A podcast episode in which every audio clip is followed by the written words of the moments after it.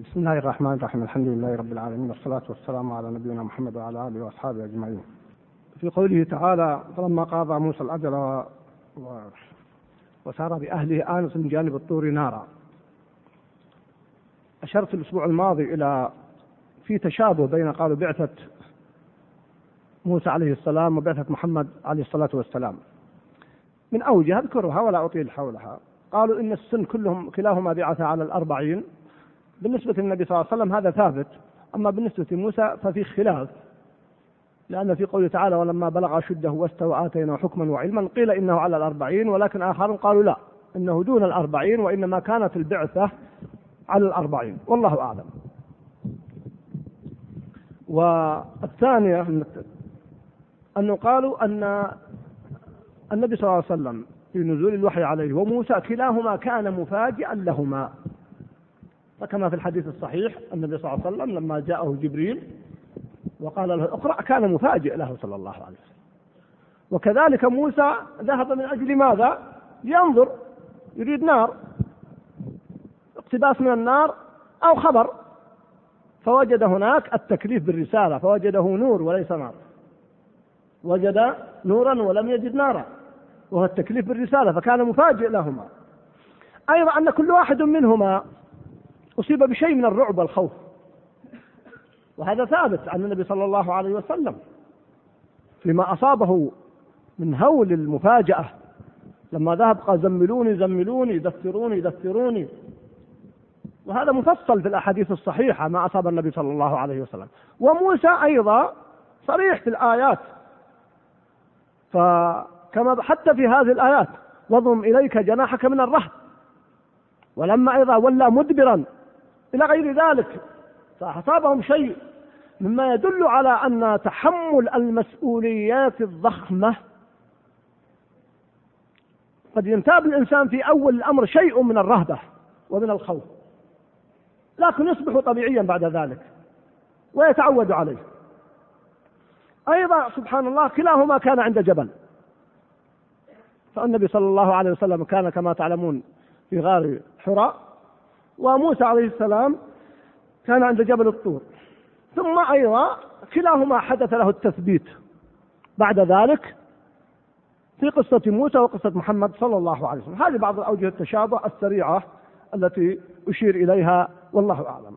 أما موضوعنا اليوم فهو ما وعدتكم به في الأسبوع الماضي والذي قبله، استنباطا من قوله تعالى: فلما قضى موسى الأجل وسار بأهله، أي رجوعه إلى بلده. ووعدتكم أن أتحدث أن الدعوات الإصلاحية تكون من داخل البلد لا من خارجه، هذا هو موضوع حديثنا اليوم. فموسى عليه السلام لما انتهى من الأجل ورعي الغنم سار لأهله، وسار لم يكن هناك رسالة، ولم يذهب من أجل الرسالة، ذهب من أجل زيارة أهله، لكن الله جل وعلا أوحى إليه في ثنايا الطريق عند جبل الطور وأمره بالاستمرار في مسيره، وهنا يكون الحكم حتى يدعو فرعون، كما في الآيات في كل المواضع التي ورد فيها: اذهبا إلى فرعون إنه طغى. ف وإذ نادى ربك موسى أن ائت القوم الظالمين قوم فرعون ألا يتقون. من هنا نأخذ حكما واستنباطا أن الدعوات الإصلاحية تكون من داخل البلاد، أي إنسان يريد أن يدعو أناس يدعوهم من داخلهم، أما يريد أن يدعوهم من خارجهم فهذا سيأتي له حديث في حكمه وبيانه. هذه مسألة لا تتصور أنها وليدة اليوم بالنسبة لي، بل بدأ اهتمامي بها في عام ألف وأربعمائة واثنا عشر أو ثلاثة عشر أثناء جلساتنا مع سماحة الشيخ عبد العزيز بن باز رحمه الله، وكان لي مناقشات مع بعض المشايخ وطلاب العلم في هذا الموضوع، حيث إن بعضهم ربما تصور أنه يستطيع أن يقوم بالإصلاح من خلال أن يكون خارج البلاد، وكان لي رأي في ذلك، واستمررت في بحث الموضوع، وجاءت مناسبته هنا في هذه الآية، وأشار إليه بعض المفسرين أنه ذهب ولم يدعوه في مدين، وإنما ولم يعده الله جل وعلا إلى مدين عند الرجل الآمن ويأمن عنده، لا تخف نجوت من القوم الظالمين، ما قال ارجع عنده وادعو فرعون وراسل فرعون وكاتب فرعون وكاتب بني إسرائيل. فأردت أن أقف هذه الوقفة التي هي موضوع درسنا هذا اليوم. فأقول إذا الحديث هو عمن يريد أن يتصدى للإصلاح الشامل من داخل بلده، فأقول لا يتم الإصلاح الشامل المتكامل إلا من داخل البلاد. أي بلاد؟ كل في بلده. أنا لا أتحدث عن بلد بعينه، أتحدث عن بلاد المسلمين الواسعة. فمن أراد أن يصلح بلدا لا بد أن يبدأ بالإصلاح من داخلها، وإذا تصور أنه يمكن أن يصلح أوضاع هذا البلد من خلال أن يتركه ويراسله، أقول إنه مخطئ في هذا الفهم. ومع ذلك هذه قناعتي واجتهادي وما توصلت إليه، وأبينه بالأدلة التي سأشير إليها الآن بإذن الله. لكن مقدمة لهذا الموضوع، لا يفهم مني أنني أتحدث عن حكم الخروج للدعوة في خارج أي بلد، ليس هذا حديثي. فيشرع للإنسان أن يخرج من بلده لأسباب كثيرة، إما على سبيل الجواز أو على سبيل الاستحباب أو على سبيل الوجوب أحيانا. أن يخرج من بلده إما على سبيل الجواز، أن يجوز له أن يخرج من بلده، وأحيانا يستحب له أن يخرج من بلده، وأحيانا بل قد يجب عليه أن يخرج من بلده. يختلف الأحوال. فمثلا الخوف من ظالم، إذا خاف الإنسان من ظالم كما حدث لموسى عليه السلام، ماذا قال؟ قال ففررت منكم لما خفتكم، مع أن موسى عليه السلام كان بدأ الإصلاح من داخل البلد كما تعلمون قبل الرسالة، لأنه كان وآتيناه حكما وعلما. رجحنا أن الله آتاه حكما وعلما قبل الرسالة، لأنهم كانوا على دين الدين الصحيح، دين إبراهيم عليه السلام، وكان أهله وإن كان عند بعضهم حدث الانحراف، لكن موسى عليه السلام آتاه الله حكما وعلما كما آتى يوسف عليه السلام، آتاه الله حكما وعلما. فكذلك كان يدعو وكان من المصلحين، ولذلك قال له الرجل وما تريد أن تكون من المصلحين، أي لأنه اشتهر بالإصلاح قبل الرسالة، لأنه كان على منهاج النبوة، على منهاج ودعوة إبراهيم عليه السلام وآباء وأبنائه يعقوب وإسحاق ومن جاء بعدهم الذين هم آباء موسى عليه السلام. لكن أيضا لما حدث وخاف من الخوف وجاءه الرجل قال إن الملأ يأتمرونك ليقتلوك، فاخرج إني لك من الناصحين. فإذا خاف الداعية من ظالم أن يقتله كما خاف من موسى فيجوز له الخروج، ففررت منكم لما خفتكم. وأيضا لما اشتكى الصحابة للنبي صلى الله عليه وسلم من قريش وآبتهم قريش وبدأوا بقتلهم كما قتلوا ياسر وقتلوا سمية رضي الله تعالى عنهما، أذن النبي صلى الله عليه وسلم لصحابته بماذا؟ بالهجرة إلى الحبشة، وقال إن فيها ملكا لا يظلم عنده أحد، فهاجروا هجرتين. لكن هذا غير موضوعنا، لا يقع اللبس في ذهن البعض، يقول الصحابة هاجروا إلى الحبشة. هؤلاء هاجروا، ما هاجروا للدعوة في الحبشة، ولا هاجروا أيضا ويرسل الدعوة لمكة، إنما نجاة بأنفسهم، هاجروا من أجل نجاة بأنفسهم. ولكن لم يهاجر النبي صلى الله عليه وسلم، ولم يهاجر أبو بكر، ولم يهاجر عمر، ولم يهاجر كبار الصحابة الذين يتحملون الأذى، إنما أذن لهم النبي صلى الله عليه وسلم. من ناله ضيق من قريش وأذى فيشرع له الهجرة، فهاجروا مرتين. ولذلك لما بلغهم أن قريش خفت في أذاها على الصحابة، ماذا حدث؟ في الهجرة الأولى رجعوا، لما رجعوا عاد الأذى مرة أخرى، فرجعوا مرة أخرى إلى الحبشة. بل إنه وهذا عجيب أن حتى في المدينة ذكر العلماء أنه لم يسلم أحد من أهل الحبشة علانية، ولذلك صلى النبي صلى الله عليه وسلم على النجاشي في قول بعض العلماء أنه لم يصلي عليه أحد. فإذا هم هاجروا فرارا بدينهم، فرارا بأنفسهم، وهذا مشروع ولا حرج فيه. بل إن العلماء ذكروا أنه من الواجب على الإنسان أن يهاجر إذا لم يستطع أن يقيم شعائر الإسلام، إذا لم يستطع الإنسان أن يقيم شعائر الإسلام في بلده، كما حدث أيام الشيوعية ما كان الواحد يستطيع أن يصلي، ما كان يستطيع أن يظهر مشاعر الإسلام. فهؤلاء قالوا من استطاع الهجرة والخروج من بلده فيجب عليه، لقوله تعالى إن الذين توفاهم الملائكة ظالمي أنفسهم قالوا فيما كنتم قالوا كنا مستضعفين في الأرض قالوا ولم تكن أرض الله واسعة فتهاجروا فيها فأولئك مأواهم جهنم وساءت مصيرا، إلا الذين إلا المستضعفين من الرجال والنساء والولدان الذين لا يستطيعون حيلة ولا يهتدون سبيلا. هؤلاء هم الذين عذروا بالبقاء لأنهم لا يستطيعون حيلة بالهجرة ولا يهتدون سبيل، وين يروحون كما يقال الآن، أين يذهبون؟ وإلا إذا أوذي الإنسان ولم يتمكن من إقامة شعائر الإسلام الثابتة القطعية يجب عليه أن يخرج من بلده، أقول كما حدث لإخواننا في روسيا أو غيرها، وكما قد ربما يحدث في بعض البلاد يجب أن يهاجر من بلده.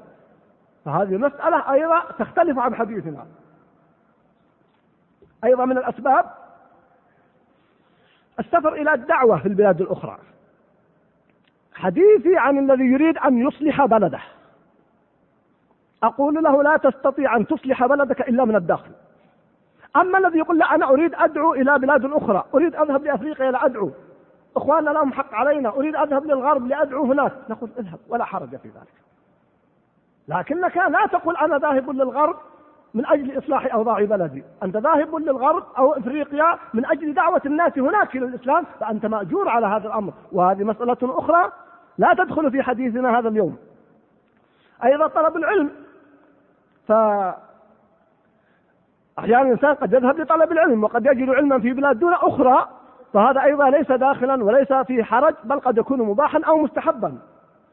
أي سبب معتبر، قد يذهب الإنسان للتجارة وهذا جائز إذا كان يستطيع أن يظهر شعائر الإسلام ولا يتأثر بأولئك، فحتى له للتجارة قلنا أنه مباح وجائز. فإذا هذه أمور لا تدخل في الحديث الذي وعدتكم به، وهذه أمور يشرع فيها الخروج كما قلت، أما على الإباحة كالتجارة أو على الاستحباب كما يحدث لبعض الناس الآن لطلب العلم، قد يجد في بلد من طلب العلم ما لا يجده في بلد آخر، والعلماء قديما وحديثا كانوا يذهبون ويخرجون لطلب العلم، أو يجب كما قلت الذي لا يستطيع أن يقيم شعائر الإسلام أن يقيم أوامر الله جل وعلا يجب عليه أن يخرج من أجل أن يقيم دين الله جل وعلا في مكان آخر، لآية النساء التي قرأت عليكم قبل قليل.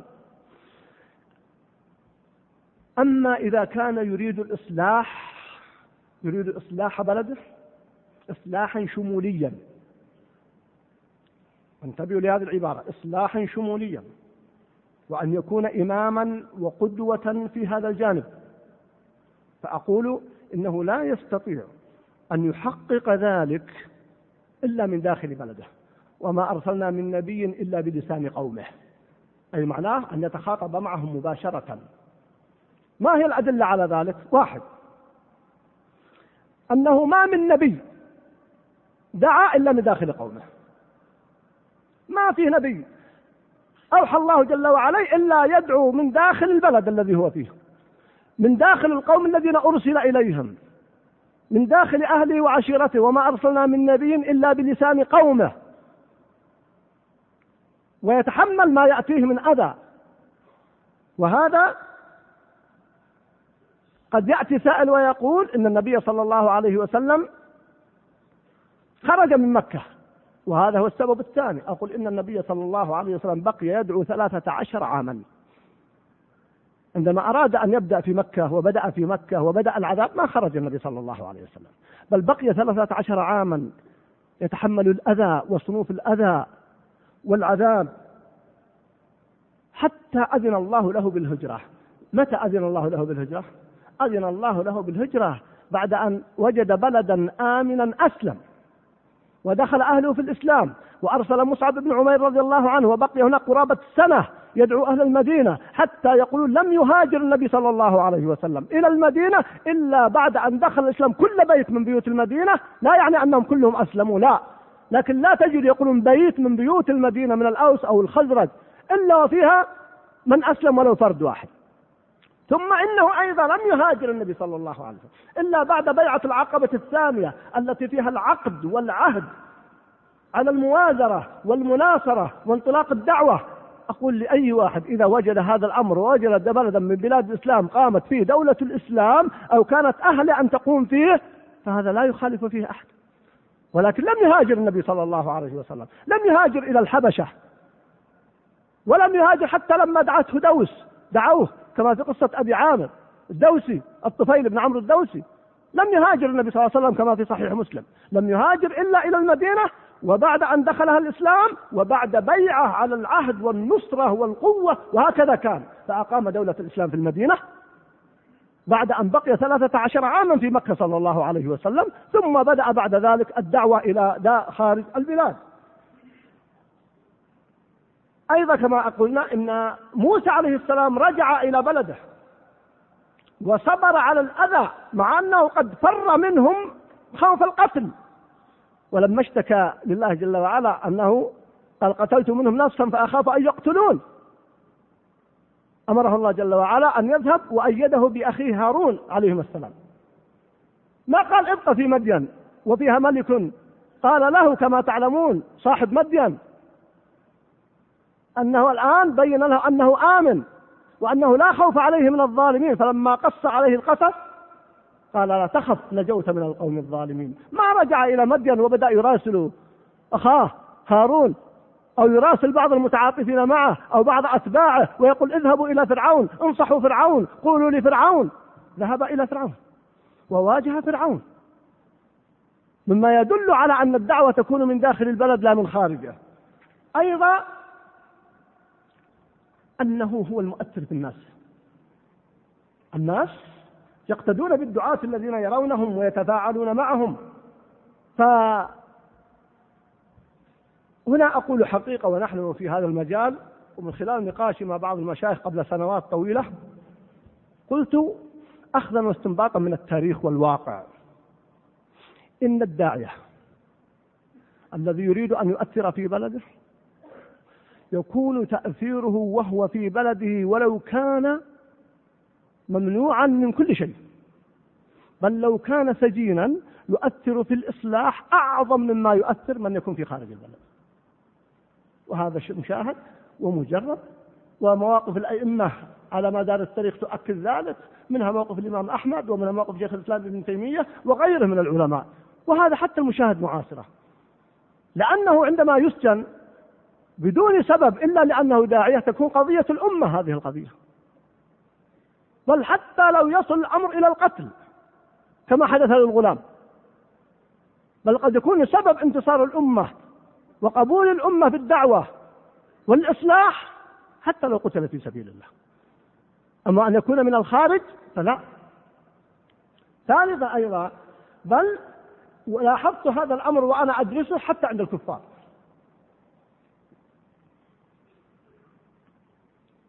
كيف عند الكفار؟ ولا مانع أن نستفيد الحكمة ضالة المؤمن أن وجدها فهو حق بها. الكفار المصلحون لبلادهم من داخل الكفار الذين أصلحوا من داخل البلد، أما الذين يذهبون إلى بلاد أخرى ليصلحوا أوضاع بلادهم ما نجحوا. ومنهم مثال واحد، مانديلا. مانديلا كان يطالب بطلب حقيقي أن يخلص بلاده من الاستعمار الغربي، من الاستعمار البريطاني. كان بإمكانه أن يذهب إلى أمريكا، يذهب إلى ألمانيا، يذهب إلى دول معارضة لبريطانيا وكانت تستعمر جنوب أفريقيا، لكنه لم يفعل ذلك. ماذا فعل؟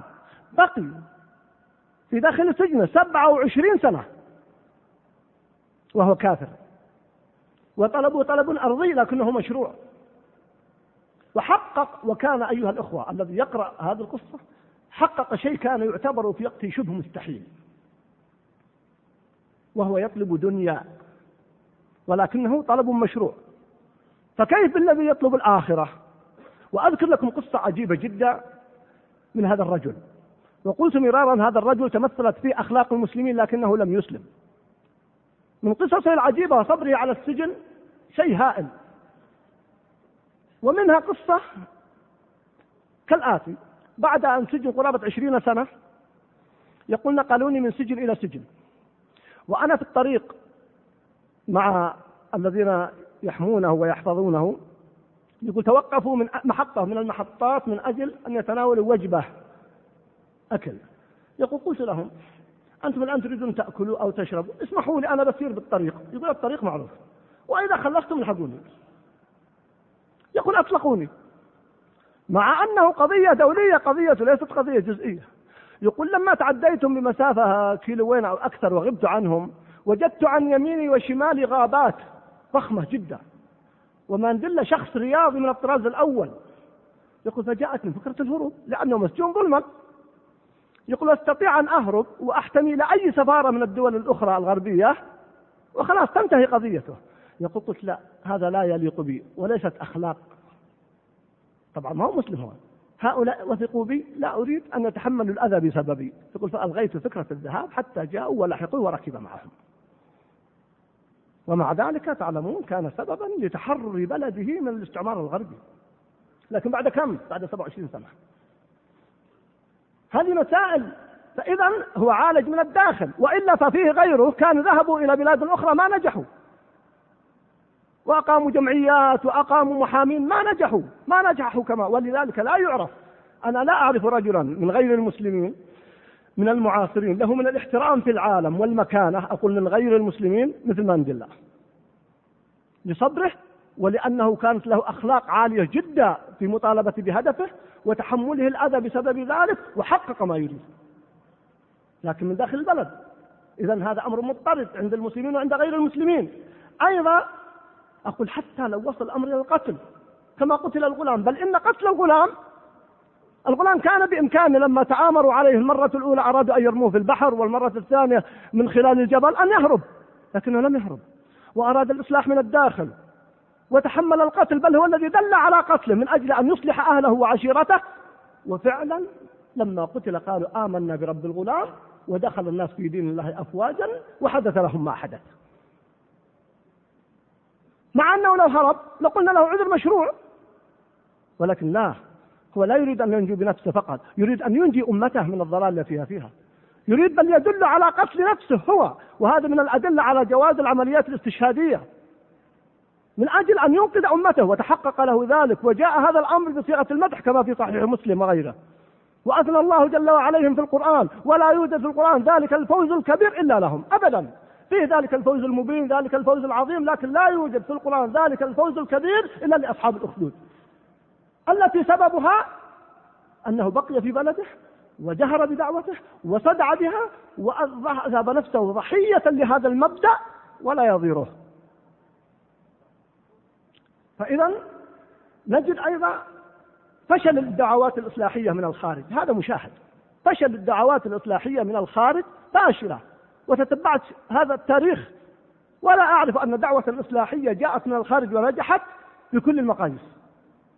فهذا جانب مهم. بل لماذا؟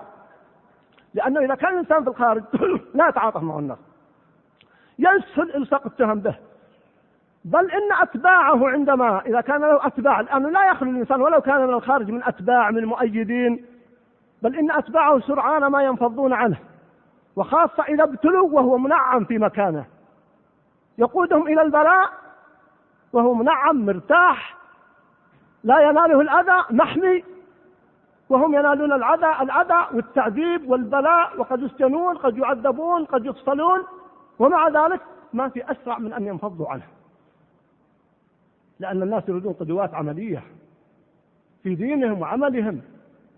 أيضا نجد من ذلك أنه كما قلت لا يستطيع أن يتفاعل مع هموم أمته، لأن الإنسان بطبعه يتأثر بالجو المحيط فيه. قبل ثلاث أيام سألني بعض الأخوة قال هل صحيح أنك قلت أن الإنسان يتأثر حتى في الأرض التي هو فيها، يعني أن الأرض تؤثر عليه؟ قلت نعم. قال هل صحيح أنك تقول أن البحر يؤثر على بعض أهله؟ قلت نعم. أهل البحر غير أهل الجبل غير أهل الصحراء، هذا مؤثر، وهذا الأدلة العقلية والنقلية على ذلك، ومشاهد ومجرب. فما بالك إذن بالناس؟ الحيوانات ثبت أنها تؤثر على أصحابها، كما نبين النبي صلى الله عليه وسلم في حديث أهل المشرق، أهل نجد وأهل الحجاز أو أهل اليمن، هؤلاء أهل الغنم ففيهم السكينة والرحمة وغيره، وهؤلاء أهل الإبل فيهم الشدة والغلظة. هذا حديث النبي صلى الله عليه وسلم وحديث صحيحة. فما بالك إذن من يخالط الناس البيئة التي يعيش فيها الإنسان تؤثر فيه.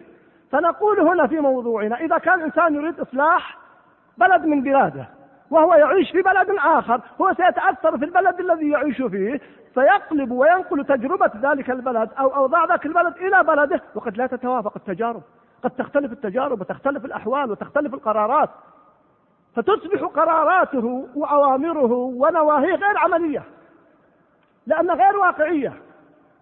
وهذا مرة أخرى كما قلت مشاهد، فليس الخبر كاليقين، وليست النائحة كالثكلى،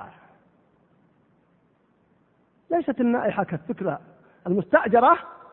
أحيانا قديما طبعا، وهذا جاهلية، لكن هو مثل، يأتون بامرأة مثلا تنوح وتصيح وتشقق ثيابها، طبعا هذا كله بدعة ومحرم، لكن تحدث عن أمر، لكن هل فعلا نواحها مثل نواح أم الولد؟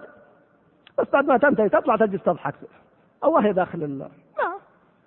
يقول أبو أبو فراس الحمداني كان مسجون وشاعر عجيب أديب أندلسي، كان مسجون فوجد على النافذة حمامة لها هديل كأنها تبكي، فيقول أقول وقد ناحي وأقول وقد ناحت بقربي حمامة، أيا جارتا لو تشعرين بحالي، معاد الهوى ما ذقت طارقة النوى، ولا خطرت من كل هموم ببالي، أيضحك مأسور وتبكي طليقة، ويفرح محزون ويندب سالي. لا يمكن. النائحة المستأجرة ليست كالثكلى المصابة، وهذا أمر، وويل للشجي من الخلي.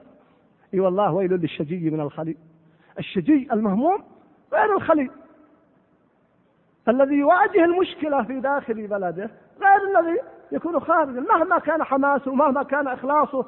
نحن لا نتحدث عن الإخلاص ولا عن حماس ولا عن غيره، نتحدث عن أمور واقعية وحقيقية. إذن أيها الأحبة، بل أختم هذه الأسباب والأدلة بقصة يونس عليه السلام استئناسا. يونس عليه السلام لما دعا قومه ودعاهم ودعاهم ما استجابوا له، خرج مغضبا. ما الذي حدث؟ ما الذي حدث؟ عاقبه الله جل وعلا، وكان أن وقع في آه البئر أو في البحر والتهمه الحوت كما تعلمون. فلما خرج ونجاه الله جل وعلا بعد الاستغفار، فلولا أنه كان من المسبحين للبث في بطنه إلى يوم يبعثون، وأن استأصله الله شجرة من يقطين. بعد ذلك ماذا أمر الله جل وعلا؟ أرجعه إليهم، الله سبحانه وتعالى أعاده إليهم. نعم، أمر بأن يعود إليهم من أهل البلد الذين خرج منهم، فآمن معه مئة ألف أو يزيدون كما تعلمون، وأو هنا للزيادة، أي آمن معه أكثر من مئة ألف.